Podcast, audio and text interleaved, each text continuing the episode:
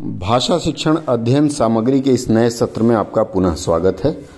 आज की चर्चा में हम बात करेंगे एक विशेष समाचार की। मैं अंग्रेज़ी के एक एक वाक्य बोलता जाऊँगा और साथ में उसका हिंदी अंश भी बताता जाऊँगा।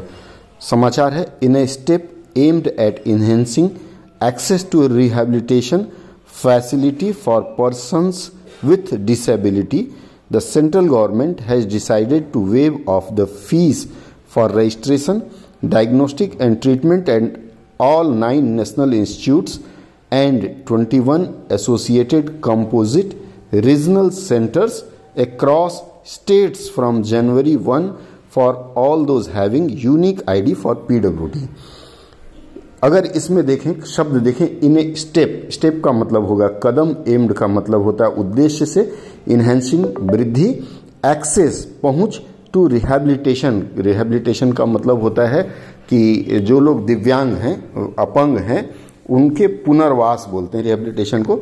उनके पुनर्वास की सुविधा के लिए पर्सन विद डिसेबिलिटी हो गया। द सेंट्रल गवर्नमेंट केंद्रीय सरकार ने हैज़ डिसाइडेड निश्चय किया है कि क्या to waive off the fee for registration पंजीकरण डायग्नोस्टिक निदान एवं ट्रीटमेंट उपचार के शुल्क की माफ़ी का।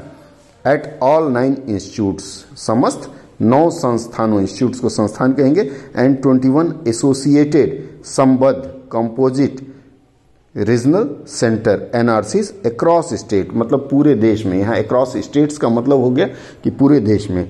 फ्रॉम जनवरी वन एक जनवरी से for all those having unique ID उन समस्त लोगों के लिए जिनके पास यूनिक आईडी हो मतलब विशिष्ट पहचान संख्या हो, किसकी?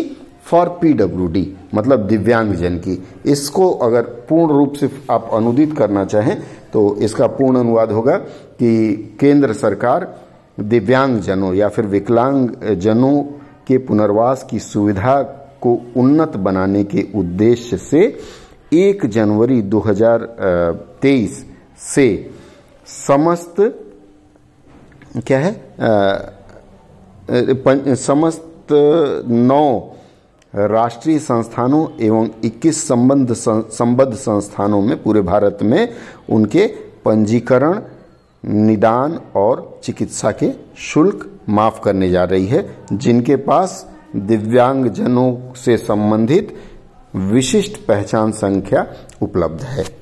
आज के सत्र में इतना ही, अगले सत्र में फिर बात करेंगे कुछ और नई चीज़ों की।